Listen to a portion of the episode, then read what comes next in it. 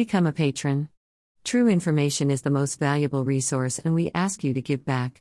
http://www.burnpulch.org. The only website with a license to spy.